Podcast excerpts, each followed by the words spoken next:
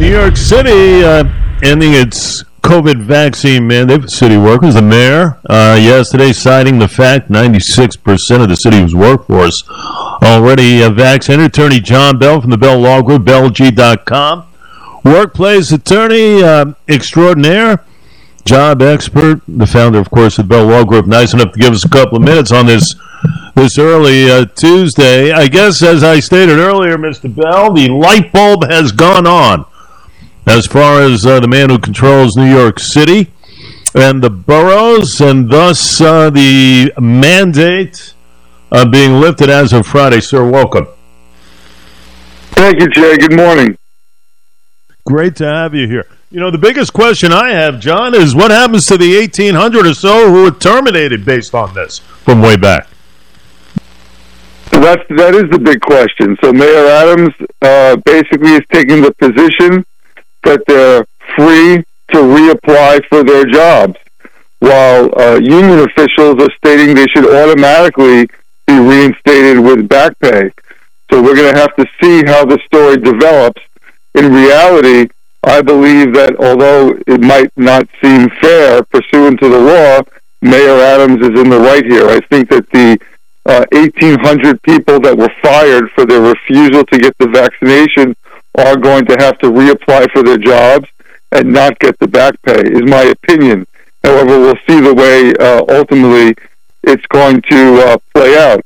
Also, Jay, this is not really affecting the healthcare workers because that's a state mandate, so they have to continue uh, to be uh, vaccinated in the workplace.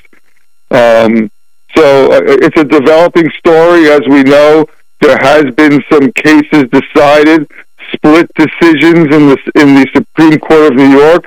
Some judges saying that uh, the mandate was arbitrary and capricious and struck it down, while other judges upheld it. And uh, those cases have been appealed to the appellate division, and I don't believe there has been a decision yet from the appellate division on those cases. Uh, it's an excellent point regarding the uh, the healthcare workers, but uh, certainly a number of people who lost their positions. Uh, folks start talking about the uh, NYPD, the fire department, the Department of Ed, Department of Health, other agencies did file these lawsuits opposing the rules since uh, this thing was first announced, which was back in 2021. Hopefully, getting their jobs back with the same pay, little seniority, and benefits. After the he- hearing. Um, uh, the mayor had lifted the mandate. Uh, I kind of agree with you. I think it's going to be very hard. You know, it's one thing to try and automatically get a job back based on this, but if you think you're getting back pay, my goodness, uh, I don't think that's going to happen at all, John. I'll tell you that much.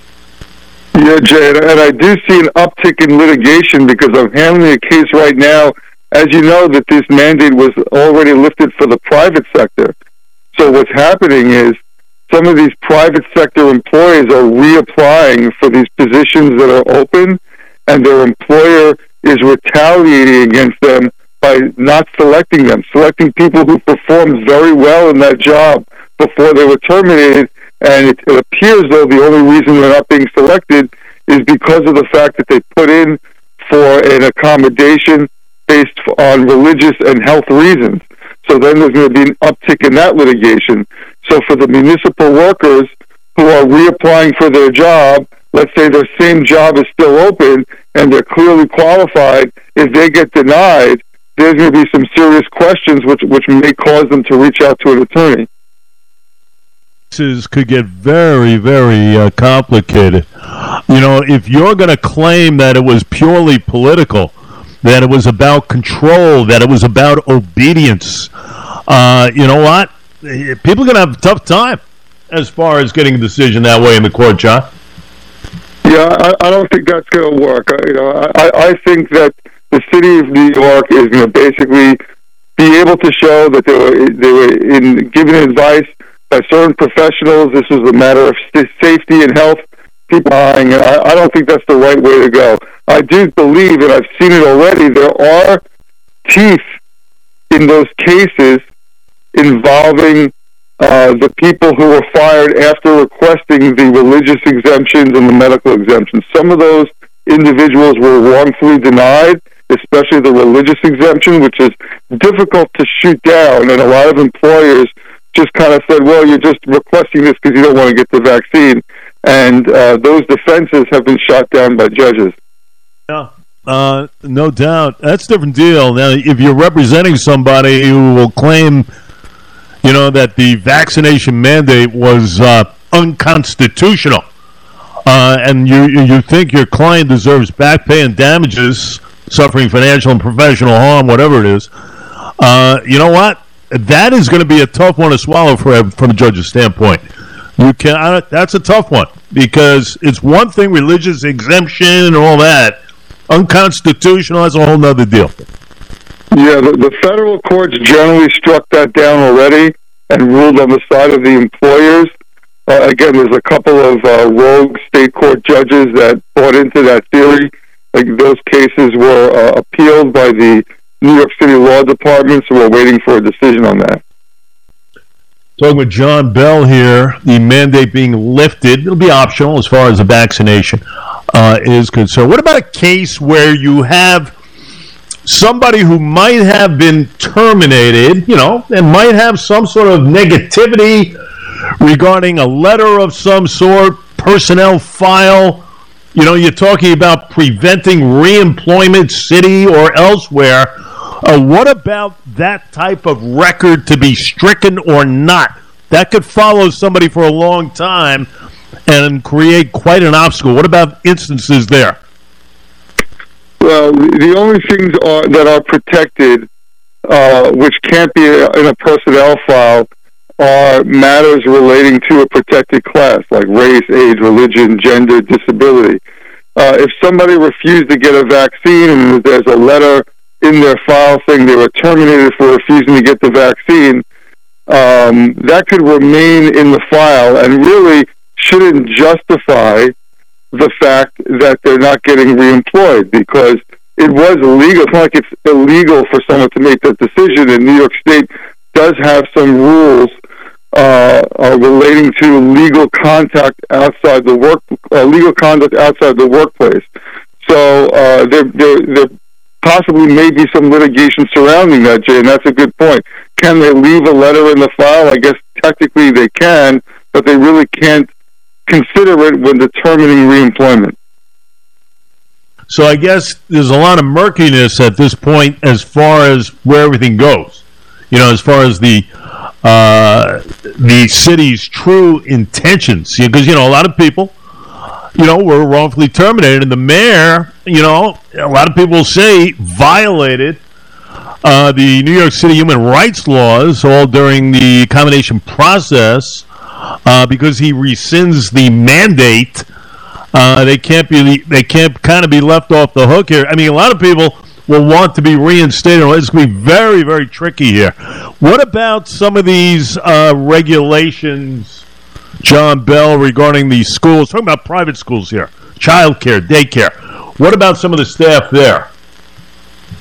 So it's really, as far as uh, any type of private sector uh, or charter schools or things of that nature, it's really up to the uh, up to the owners. Uh, again, the, the, the city employee mandate is gone. The New York State one was gone officially, but that doesn't stop private sector employers from establishing their own rules.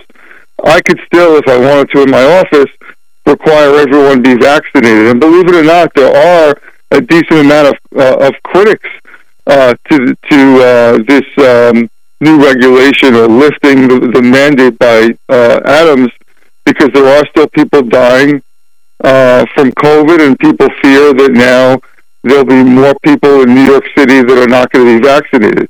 Now, obviously, that's the minority opinion.